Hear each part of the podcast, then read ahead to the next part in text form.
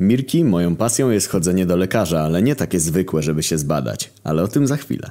Żeby móc realizować swoją pasję, musiałem kilka lat ciężko na to pracować, oddając krew. W dupie miałem chorych ludzi. Chodziło tylko o profity, a zwłaszcza o jeden konkretny. Co dwa miesiące, punkt ósma, byłem pierwszy w kolejce, żeby spuścili ze mnie 450 ml czerwonej cieczy. Nie policzę, ile zeżarłem czekolad, które za to dawali. Dorobiłem się z czasem nawet darmowej komunikacji miejskiej jako zasłużony dawca, żeby móc jeździć po wszystkich przychodniach w mieście za darmo. Kiedy te pijawki wyssały już ze mnie 20 litrów krwi, odebrałem swój artefakt. Najcenniejszą rzecz, jaką posiadam, istny God Mode, mianowicie legitymację honorowego dawcy krwi. Spełniły się moje najskrytsze marzenia. Ludzie marzą o różnych rzeczach, o domu za miastem, kochającej żonie, czy Mercedesie z salonu. Moim celem było wchodzenie przed starymi babami do lekarza bez kolejki. Jako bonus mogłem też kupować w aptece poza kolejnością, ale to nie cieszyło tak bardzo jak mój główny cel, czyli wizyty u lekarza. Oczywiście kilka razy w miesiącu wpadałem do apteki, zazwyczaj w dni, które wypłacane są emerytury i renty, żeby wjebać się staruchom w kolejkę i delektować się ich bólem dupy. Kupowałem zawsze paczkę prezerwatyw, głośno prosząc o nią przy ladzie. Kiedyś skończyło się to przyjazdem bagiet, bo jakaś Janina oskarżyła mnie, że posługuje się sfałszowaną legitymacją. Po okazaniu mojego świętego grala wąsatemu policjantowi dostałem od nich wyrazy szacunku, a wysuszonej mumii kazali mnie przeprosić i wiebali mandat za nieuzasadnione wezwanie bagiet. Mam nadzieję, że to przez to nie starczyło jej na leki.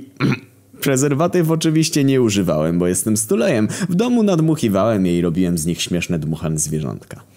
Do pierwszej wizyty u lekarza rodzinnego w lokalnej przychodni nie przygotowywałem się długo. Postawiłem na klasykę. Przy wejściu byłem chwilę przed otwarciem, licząc tylko wchodzące stare baby, żeby mniej więcej oszacować liczebność kolejki. Gdy ciasne pomieszczenie poczekalni wypełniło się wapnem, postanowiłem działać. Otworzyłem drzwi i spokojnym krokiem wszedłem do środka. Zgromadzone w środku kółko różańcowe nawet nie podejrzewało, co tu się zaraz odjebie. Zamiast standardowego pytania kto ostatni, zapytałem kto teraz wchodzi. Staruchy zaczynały powoli odczuwać, że coś tu nie gra. W ciągu ułamku sekundy otyła siedemdziesięciolatka o kulach i z wąsem opowiedziała ja wchodzę.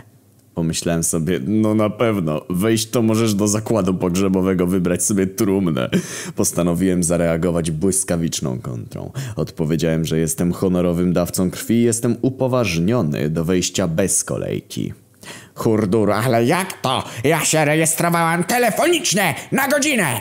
Inna Jadwiga stwierdziła, że Pan chyba żartuje, to są starsi ludzie. Oj, są, są, właśnie dlatego tu jestem, kurwo. Powiedziałem tylko tak, to jestem upoważniony przez samego ministra zdrowia, który wydał tę oto legitymację. Pomachałem im przed pomarszczonymi ryjami moją papierową supermocą i gdy obsługiwany aktualnie pacjent wyszedł z gabinetu, kilka sekund później już ściągałem koszulkę przy miłej pani doktor w celu osłuchania. Zawsze narzekałem na lekki kaszel notoryczny ból głowy, czy inną dolegliwość, przy której nie można mi udowodnić, że kłamie. Kiedyś przy jednej z wizyt starucha kłóciła się ze mną dobre 10 minut, aż zaalarmowane odgłosami z poczekalni lekarz musiał interweniować. Oczywiście nie weszła, niczym koleś z filmiku jestem hardcorem. Po tej sytuacji byłem już gotowy na każdą bitwę. I prócz legitymacji zacząłem nosić ze sobą wydrukowaną podstawę prawną.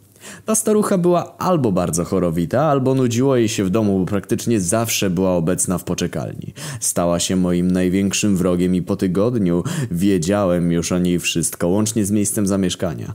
Do lekarza chodziła zazwyczaj w środy w godzinach porannych. Lubiła dominować inne stare baby i być pierwsza w kolejce, ale nie ze mną te numery. Pewnej środy punkt 7.30 byłem w okolicy jej klatki. Siedziałem na ławce w kapturze w bezpiecznej odległości i czekałem aż odziana w beret i laskę pojawi się w zasięgu mojego wzroku. Śledziłem ją w drodze do przychodni. Gdy tylko usiadła w poczekalni, po kilku sekundach wchodziłem ja i już wiedziała, że to nie jest jej szczęśliwy dzień. Musiała ustąpić i uznać moją wyższość. Potrafiłem jej refundować bycie drugą średnio raz w tygodniu, a gdy lekarka stwierdziła, że jestem tu za często i podejrzewać hipochondrię, specjalnie otwierałem okno w nocy lub włączałem wiatrak, żeby się lekko przeziębić. Przegrałem tylko jeden raz. Trafił mi się zbyt mocny przeciwnik. Gdy standardowo powiedziałem, że wchodzę pierwszy, choć często już nawet nie musiałem tego mówić, bo większość staruch mnie kojarzyło, odezwał się on. Waga szkieletu. Chłodne, przenikliwe spojrzenie i drewniana laska. Wyglądał jak starszy barat Bartoszewskiego. Zarówno legitymacją, jak i podstawą prawną mogłem sobie jedynie wytrzeć dupę. Miał dużo silniejszą broń. Legitymacja inwalidy wojennego. Do tego był kombatantem i osobą represjonowaną pierdolone kombo. Trzy przywileje w jednej wątłej, starczej osobie. Wiedziałem, że jestem bez szans. Wycofałem się i upokorzony tego dnia wróciłem do domu.